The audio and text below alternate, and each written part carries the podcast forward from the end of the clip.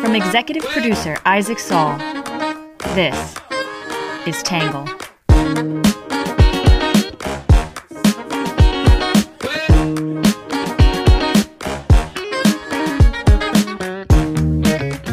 Good morning, good afternoon, and good evening, and welcome to the Tangle Podcast, the place where you get views from across the political spectrum, some independent thinking without all that hysterical nonsense you find everywhere else.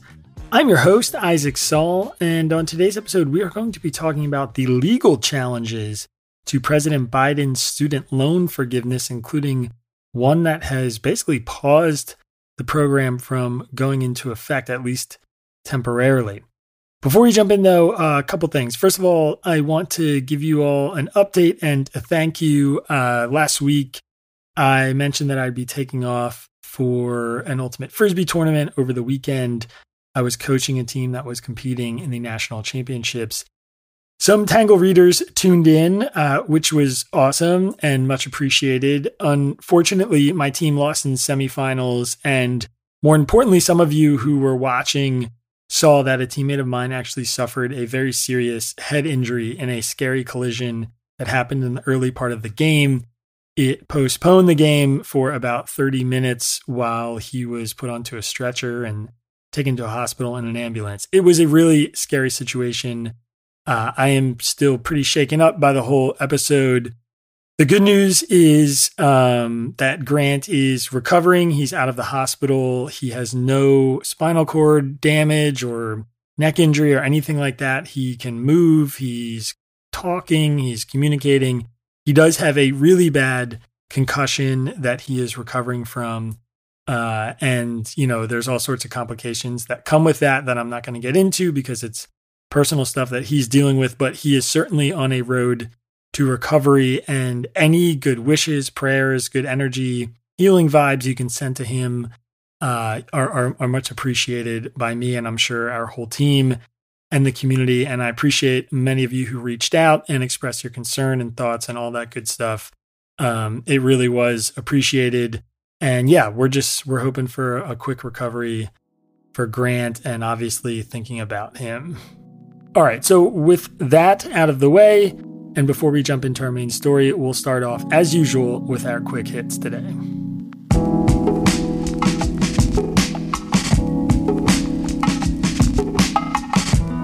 First up, Rishi Sunak, the former finance minister, became Britain's new prime minister after Liz Truss's brief and chaotic tenure came to an end.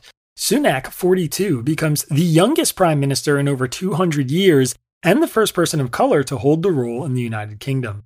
Number two, Congressional Progressive Caucus Chair Pramila Jayapal, the Democrat from Washington, is leading a group of House Democrats asking President Biden to negotiate with Russia to end the war in Ukraine. Number three, Supreme Court Justice Clarence Thomas froze an order for Lindsey Graham to testify before a Georgia grand jury investigating the 2020 election. Number four, former Trump advisor Steve Bannon was sentenced to four months in prison for criminal contempt of Congress. Number five, two people were killed and seven others were injured when a gunman opened fire at a high school in St. Louis. And finally, some breaking news here. WNBA star Brittney Griner lost her appeal of a nine year prison sentence in Russia this morning.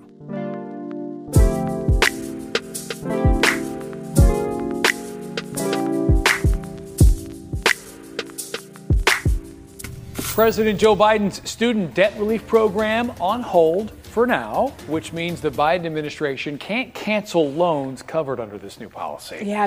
The Biden administration must respond to a federal appeals court today after it issued a preliminary injunction temporarily halting the student loan forgiveness program. It does not stop borrowers from applying, however, and the White House is urging borrowers to continue to do so. The president's going to do everything that he can uh, to make sure uh, that we uh, we get this done. On Friday, a federal appeals court halted the immediate cancellation of student loans under President Biden's debt relief program. The ruling addressed one of several legal challenges to the president's executive action on student debt relief. A quick reminder President Biden signed an executive order to cancel up to $10,000 in federal student debt for borrowers earning as much as $125,000. The order also would allow borrowers who receive Pell Grants to apply for another $10,000 of forgiveness. Around 40 million Americans with student debt would be expected to qualify for some debt cancellation. 53% of federal student debtors owe $20,000 or less, according to the Education Department. If executed, the plan would cost about $400 billion. In August, we covered the arguments for and against student debt cancellation, and then we covered the legal arguments around the cancellation. One of the challenges for Republicans seeking to block the order was finding a plaintiff who had standing or could show that they had been harmed in some way by the order. So, what happened? There are several lawsuits now in play. One of them involves six Republican led states that are asking for injunctions against the debt relief program. Initially, District Judge Henry Autrey dismissed the state's lawsuit, saying they didn't have standing to contest the program. But on Friday, the U.S. Court of Appeals for the Eighth Circuit granted an administrative stay while it considers the request from states for an injunction. Separately, U.S. Supreme Court Justice Amy Coney Barrett also denied a different request by the Wisconsin Institute for Law and Liberty to pause the program. And last month, a lawsuit filed by the Pacific Legal Foundation, PLF, a libertarian law firm, was also dismissed for lack of standing. The challenge from the six states is the first to win a stay against the program. For now, it means the Biden administration cannot dispense any debt forgiveness. The court has said it will expedite a review of the case and in the meantime has asked the Biden administration to hold off on beginning to discharge debt. About 22 million people have already applied for the program, and the administration was planning to start canceling debt as early as this week. Borrowers can still apply for relief, and the Biden administration can continue to review those applications. It just can't begin forgiving the debt yet. Arkansas, Iowa, Kansas, Missouri, Nebraska, and South Carolina all say that the administration cannot take action on this large scale without an act of Congress. Together, they argue that the policy would impose economic harm on the investment entities in the states that allow student loan debt. Missouri specifically has a state agency called the Higher Education Loan Authority of the state of Missouri, also known as MOHELA, that services student loans, including some that qualify for forgiveness in Biden's plan. Therefore, the state argues it will suffer economic harm by the loans being forgiven, giving it standing to sue. One issue in the case surrounds the Federal Family Education Loan, or FFEL, program. When the program ended in 2010, its debt was divided up between the education department and several private companies. Those privately held loans are normally not candidates for forgiveness programs, but borrowers would have been able to consolidate them into a federal loan to qualify for the plan as initially proposed. Consolidation spiked after Biden announced the relief plan, so the states have argued that it would pose an economic threat. The Biden administration responded by scaling back eligibility saying commercial FFEL borrowers could no longer consolidate debt for the one time relief. The MOHELA case, along with the challenges from the Pacific Legal Foundation and the Wisconsin Institute for Law and Liberty, have drawn a lot of commentary from the right and the left. Today, we're going to review some reactions to the lawsuits from the right and the left, and then my take.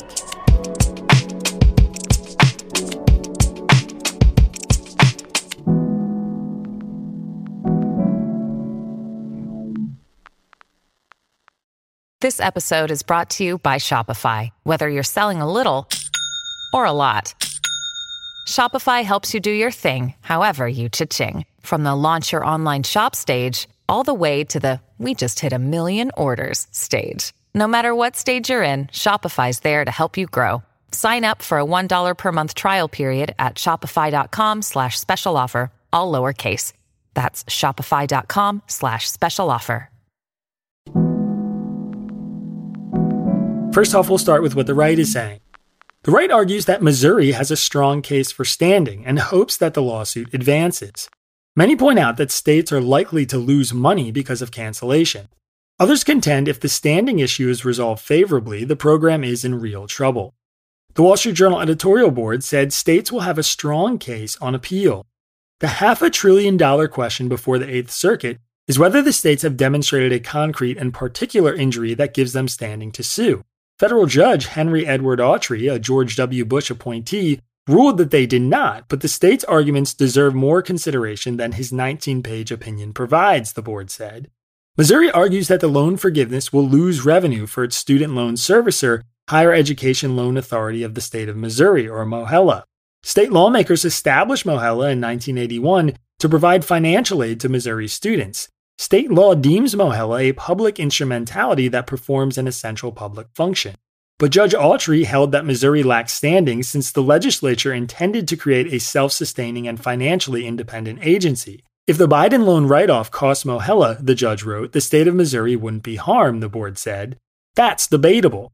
Lawmakers often establish public agencies that are nominally independent but exercise sovereign government power and enjoy implicit taxpayer backing. Public pension funds and the U.S. Postal Service are examples. Federal courts also sometimes grant states legal standing to vindicate their sovereign interests. Missouri plausibly argues that if Mohela loses revenue, its students will get less financial aid. The judge brushed aside this sovereign interest. In Reason magazine, Ilya Somin said the court's dismissal was based on dubious reasoning. Standing is a genuine problem for efforts to challenge the loan forgiveness plan in court. But, like most other observers, I thought the state lawsuit could easily get over this hurdle because at least one of the plaintiff states, Missouri, has a state agency, the Higher Education Loan Authority of the state of Missouri, that services student loans, including some that will be partially or fully forgiven by the Biden plan. The Biden loan forgiveness program will predictably reduce Mohela's revenue from those loans, and even a small financial loss is enough to qualify for standing under Supreme Court precedent, Somin said. Importantly, Judge Autrey doesn't deny that Mohela suffers an injury from the student loan program.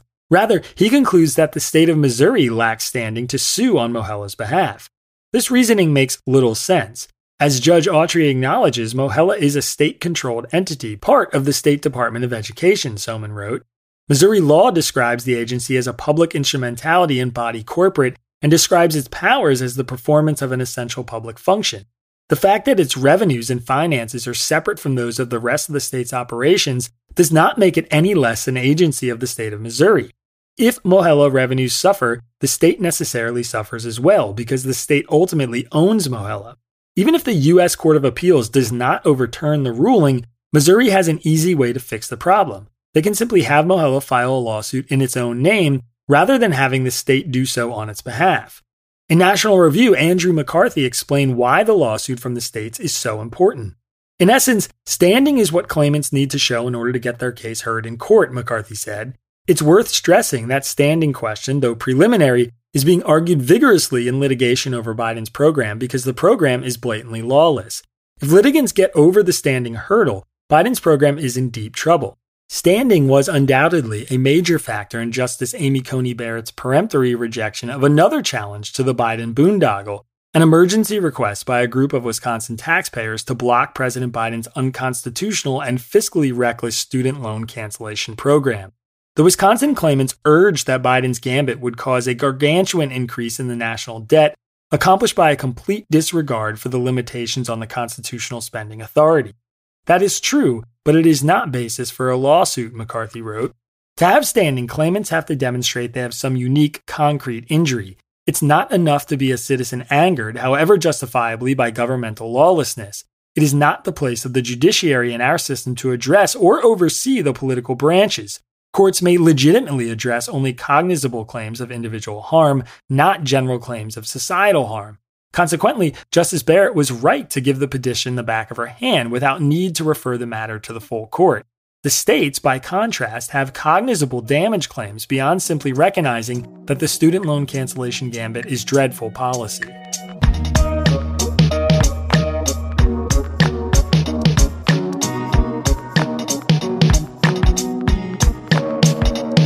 All right, that is it for the right is saying, which brings us to what the left is saying. Many on the left are concerned about the challenges and praise the Biden administration for navigating them. Some criticize Republicans for challenging a program that could help millions of people. Others call out the lawsuits for being convoluted and poorly constructed. In American Prospect, David Dayen noted that Mohela's best argument for standing is still only a hypothetical one. The plaintiffs have made three standing arguments. First, some states own privately issued student debt directly or indirectly, and if those loans are consolidated into direct loans that are then forgiven, they lose revenue, Dayen said. Second, the Missouri Higher Education Loan Authority services direct loans on behalf of the federal government, and it would lose revenue if the loans it services are discharged, as well as taking on costs from facilitating debt cancellation. And third, some states would lose tax revenue if loans are forgiven, and, per the American Rescue Plan, those forgiveness actions are not taxable events, meaning they don't show up in the federal adjusted gross income on which these states rely for tax revenues. The government changed its program by putting a deadline of September 29th, the day the lawsuit was filed, for eligibility for debt relief from consolidation from private loans into direct loans, Dayen wrote. That would seem to foreclose the first standing argument. The third one, involving the lost tax revenue, isn't even about the debt cancellation program itself, but a provision of the American Rescue Plan, so it's hard to see how that would bear on the program. But Mohela is certainly a servicer of direct loans, and therefore cancellation would affect its revenues, and only one form of standing would be required in order to get the case to court. In response, the government stated that the state of Missouri hasn't established it can sue over Mohela's injuries, pointing out that Missouri had to file a state public records request to even find out what injuries Mohela would suffer. In Slate, Mark Joseph Stern praised the Biden administration for navigating the first of several legal challenges to the program. Six red states led by Missouri sued using a convoluted theory that Biden's plan will harm them financially, Stern said. Some of these states have quasi public loan servicers that hold debt from an old program that doesn't qualify for relief. They worry that Biden's plan will spur borrowers to consolidate their old loans into a new program that does qualify for relief. So the state servicers will have fewer loans to sell on the secondary markets and thus generate less revenue. If your head is spinning, don't worry. This theory is very silly. It rests on mere speculation that Biden's plan might spur debt consolidation that might lower revenue for the handful of states that created loan servicers. But a speculative injury does not establish standing, Stern wrote. More lawsuits will arise. The Supreme Court's conservative majority might eventually find an excuse to strike down the program. If that happens, Biden has other tools at his disposal to forgive billions in loans, including a more narrowly tailored approach to mass relief. The federal government holds this debt, and in the end, the federal government will decide what to do with it. In the Washington Post, Paul Waldman called it an upside down class war. The most significant obstacle conservatives faced was finding a plaintiff with standing to sue, since you have to show you were harmed in some way by the measure that you are asking the courts to nullify. Who exactly is harmed by forgiving people's debt? Waldman wrote. The GOP has attacked the plan from multiple, sometimes contradictory directions. In one telling, people who need loan forgiveness are contemptible losers, Senator Ted Cruz characterized the average recipient as that slacker barista who wasted seven years in college studying completely useless things and now has loans and can't get a job. Being a barista is, of course, a job, and if Cruz could last an entire shift at a busy Starbucks, it would be a shock. In another telling, the recipients of loan forgiveness are not contemptible losers, but contemptible winners. They are fancy pants elitists getting money they don't need, or as Senate Minority Leader Mitch McConnell called them, elites with higher salaries. And yet, you will probably not be surprised to learn that the billionaire Koch brothers have given millions of dollars to the Pacific Legal Foundation. It's nothing if not an instrument of America's actual financial elite crusading on behalf of the values and goals of its well heeled donors. The threat that elites face from student loan forgiveness isn't immediate, it's long term. They might be taxed to pay for it, but just as important, it reinforces the idea that government should be active and generous, which undermines the case for a limited government that taxes the wealthy as lightly as possible.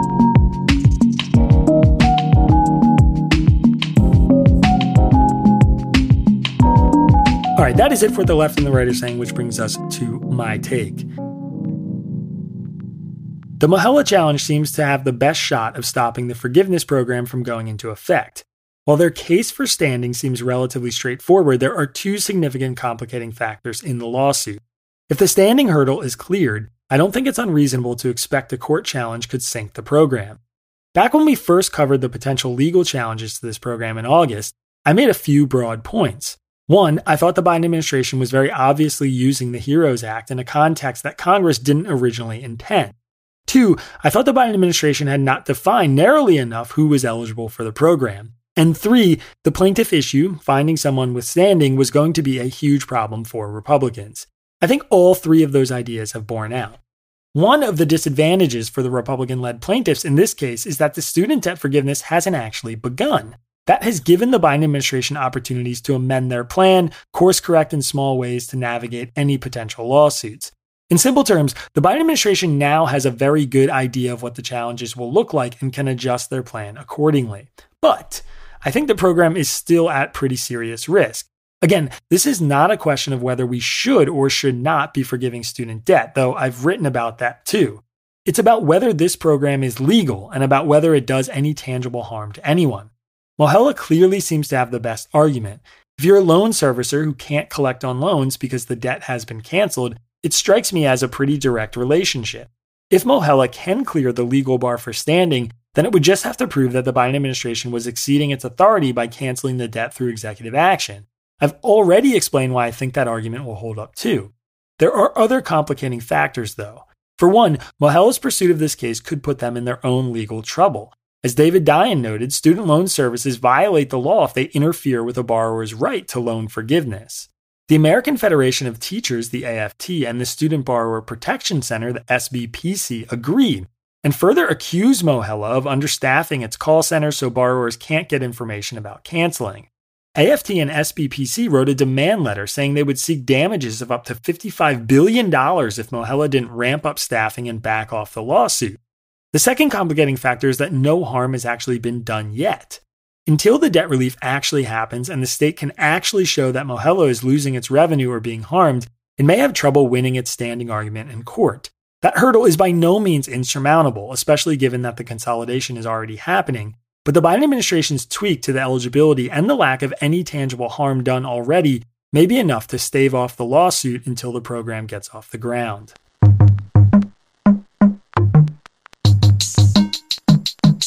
All right, that is it for my take, which brings us to your questions answered. This one is from Logan in California, who asked Am I wrong that it seems the right has no clear policy alternatives to Biden's or the left's agenda? I see constant criticisms of the way things are going, but no solutions presented. See inflation. Republicans' midterm campaigns seem to be culturally oriented, and as a moderate, I would love to hear more about what they would do differently than just about what is going wrong. So, in broad terms, Yes, I think that is incorrect. While it's true that they did not introduce a party platform in the 2020 presidential election, Republicans have very clear policy alternatives on energy, immigration, crime, and abortion, all of which are major issues in the midterms. On energy, they're just simply calling for deregulation. On immigration, they want border walls and increased enforcement and deportations. On crime, more police funding, no cash bail reform, and fewer prisoners released before their sentences are complete. On abortion at the state level, they're imposing restrictions. At the national level, some Republicans want abortion bans, while others simply do not want to pass laws protecting abortion rights. These are all very significant and major policy differences. And while I often see people on the left claim Republicans have no policy alternatives, I don't think that's really true at all. As with any minority party in the midterms, you gain a lot more politically by running on what the party in power is doing wrong than you do by proposing hypothetical things you might do while in office. That being said, I do think there are two areas where Republicans could use some better ideas. The first is healthcare. Infamously, President Trump promised a better and cheaper healthcare bill back in 2015, and Republicans have been calling for an end to the Affordable Care Act for longer still, but they have yet to provide any alternative. The second is inflation.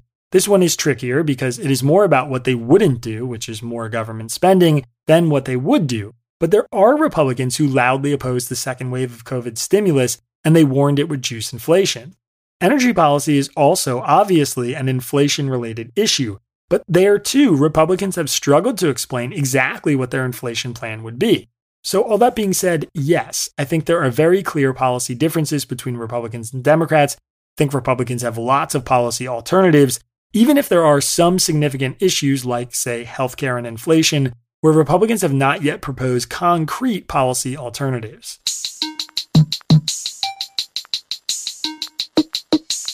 All right, that is it for our reader question, which brings us to our under the radar section. The Biden administration is intensifying efforts to put the spotlight on alleged covert operations by the Chinese government in the US. On Monday, the Justice Department unveiled three criminal cases, including one in which Chinese operatives were accused of attempting to pay bribes for inside information about the prosecution of the Chinese telecommunications giant Huawei. In separate cases, seven Chinese citizens were charged with a scheme to try to force a Chinese born U.S. resident to return to China, and four Chinese nationals were charged with conspiring to act as illegal agents on behalf of China when they sought to obtain sensitive information about a U.S. academic institution.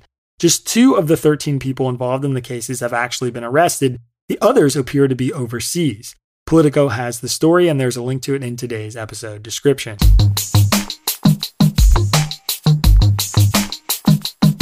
All right, next up is our numbers section. The number of people who have already applied for student debt relief is 22 million. The number of days until election day is 14. The number of early votes that have already been cast is 8.2 million. Democrat John Fetterman's current polling lead over Republican Mehmet Oz in the Pennsylvania Senate race is 51 to 45, according to the latest numbers. Republican Ron Johnson's current polling lead over Democrat Mandela Barnes in the Wisconsin Senate race is 50 to 49, according to the latest numbers. The number of people now subscribed to the Tangle newsletter is 50,396, the first time we've eclipsed 50,000 subscribers. And last but not least, our Have a Nice Day section. Scott Legreed was driving down a gravel road in Minnesota when a German Shepherd jumped in front of his car. Legreed swerved to avoid the puppy but drove off the road and into a cornfield, suffering a concussion, collapsed lung, broken shoulder blade, and seven broken ribs, among other injuries. Legreed, a farmer, was hospitalized and couldn't drive his tractor for months. But when his community heard what had happened, they sprang into action. A dozen farmers from his small town and the surrounding area showed up with combines, trucks, and grain wagons to harvest his soybean crop for him. The Washington Post has the story, and there's a link to it in today's episode description. All right, everybody, that is it for today's podcast. Quick reminder, if you want to support our work, please go to readtangle.com slash membership and become a member. You can also just spread the word about our podcast and tell people to sign up for our newsletter or listen here to our podcast and give us a five-star rating if they like it. We'll be right back here, same time tomorrow. Have a good one. Peace. Our podcast is written by me, Isaac Saul, and edited and produced by Trevor Eichhorn. Our script is edited by Ari Weitzman, Sean Brady, and Bailey Saul. Shout out to our interns, Audrey Moorhead and Watkins Kelly, and our social media manager, Magdalena Bokowa, who designed our logo. Music for the podcast was produced by Diet75. For more from Tangle, subscribe to our newsletter or check out our website at www.readtangle.com.